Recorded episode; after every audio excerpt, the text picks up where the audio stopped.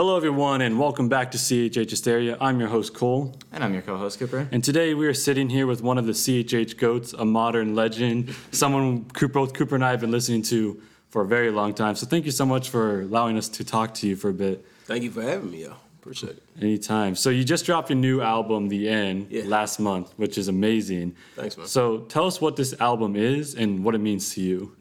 Yeah, this is um, my seventh album, I believe. Yeah, it's my seventh one. So um, that feels to me like, uh, yeah, I'm very grateful. You know, somebody asked us at the Q&A the other day, like, what was the biggest change when you were just making music for fun to getting to do it as your career? And um, for me, I just feel very grateful that the thing that I would be doing if no one cared or if I didn't make a dollar from it is the thing I get to do to yeah, to provide for my family too. You know, like I get to devote a lot of time to it. And so this is the end. Um, really excited about it. It's first my first album in a while.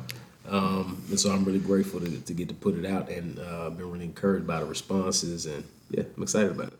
Yes, sir. It's a very good album. I something I really loved about the album was the production.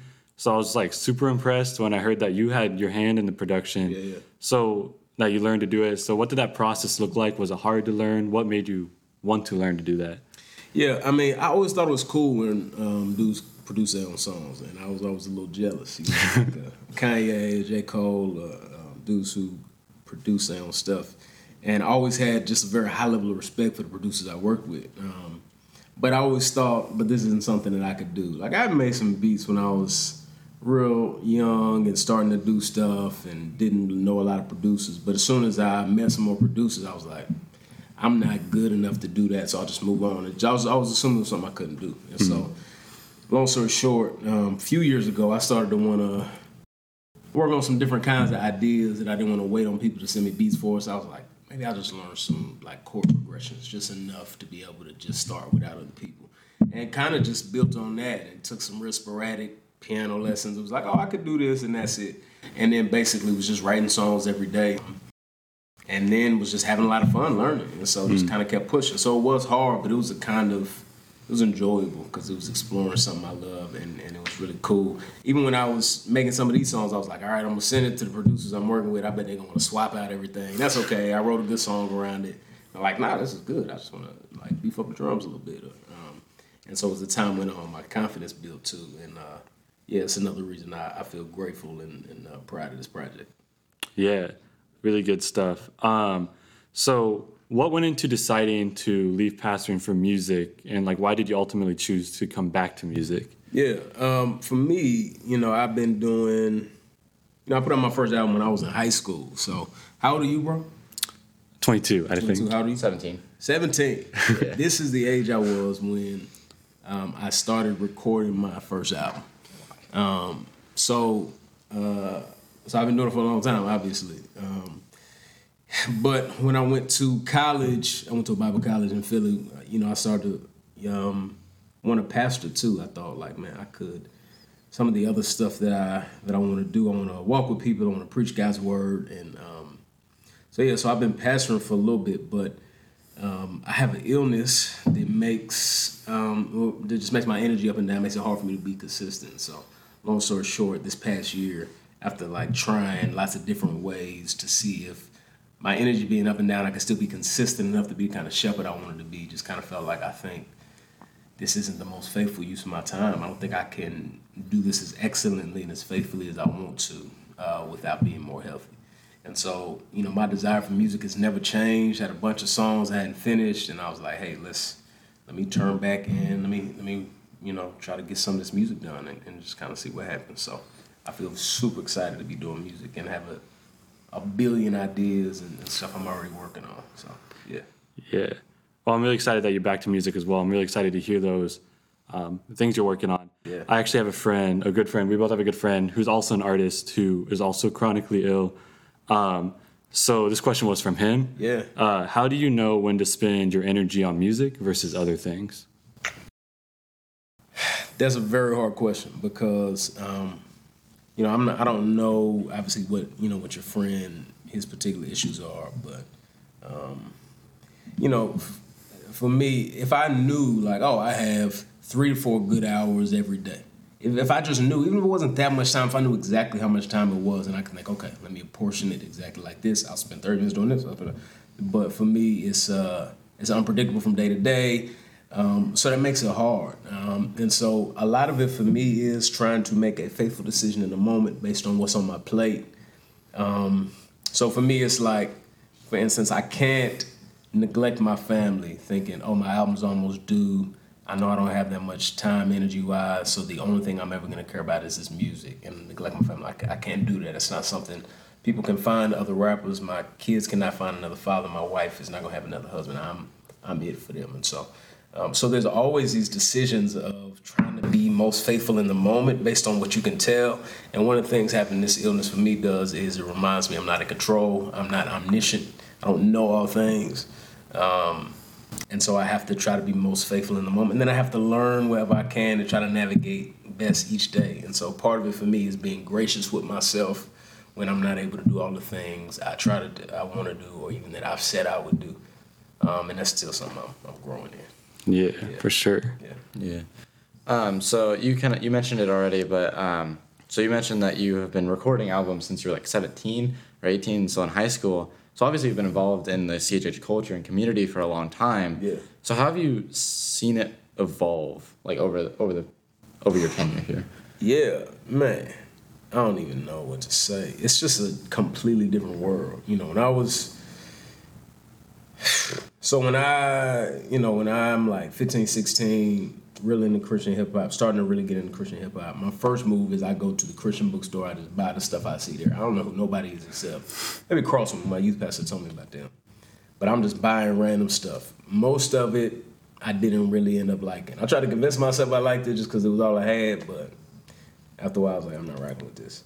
Um, and then there were like some websites where I could get other stuff, other people I like. So if I want to like and this was before I was even able to just buy myself on iTunes. You know, like I was going to this website, south.com slash bus shop. It was like they had some of the other stuff I wanted to listen to and was checking out. It was a, it was much harder to find a lot of good Christian hip hop. You know, that was one of the biggest differences. And right now I feel like there's a lot of good artists and music is obviously super accessible. You hear somebody name one time, as long as they on streaming, you can find them pretty easy. So that's um yeah, that's something that I think is really dope. You know, when I was just longing to find just a few really good things. Now there's just there's a whole lot of stuff. Other ways it's evolved. Um, as stuff matures and changes, there's always like different directions, different characters, and different people go in.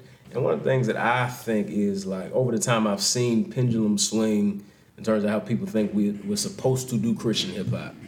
And I think it would be really healthy if um, just like there are a lot of different just like there are a lot of believers whose personalities are different, wiring and taste is different. I, I, would like there to be a variety of different ways that people who love Jesus make hip hop music, and I don't want us to.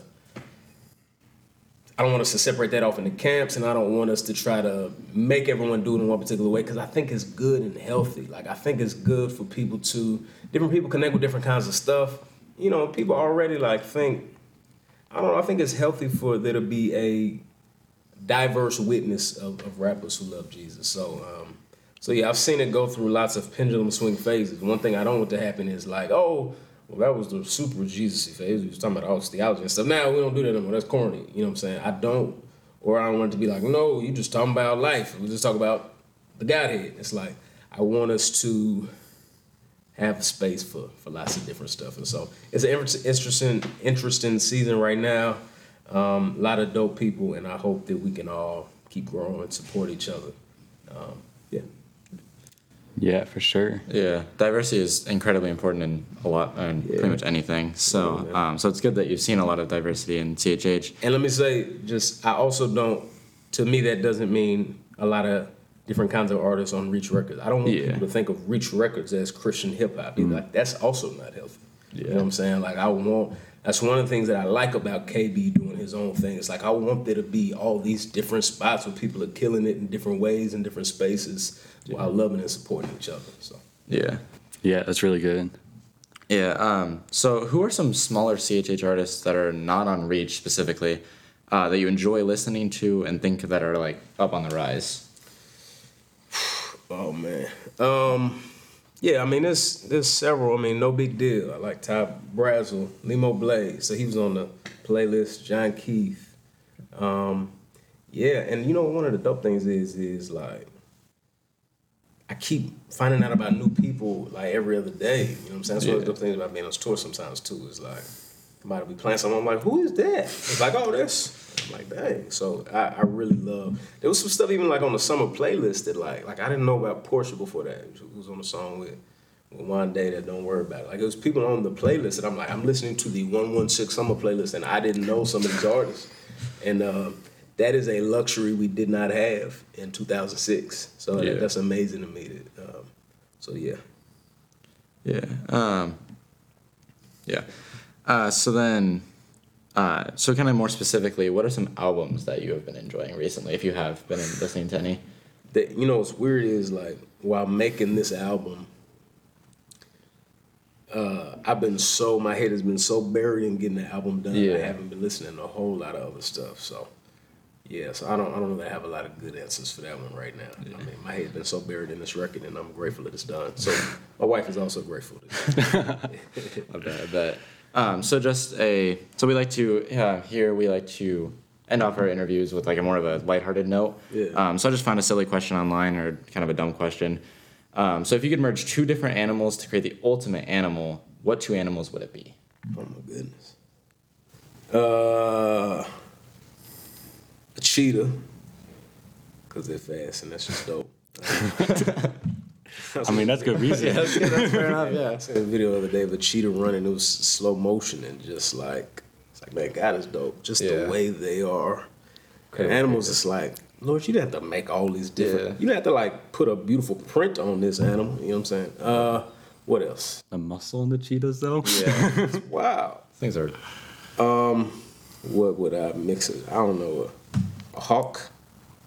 I don't know. I'm just making stuff up at this point. But uh, but yeah, uh, yeah, cheetah and a hawk. She don't hawk. I could see that. Flying cheetah, like a super Yeah, fast. then When you need to come down, you can still. yeah, yeah, yeah.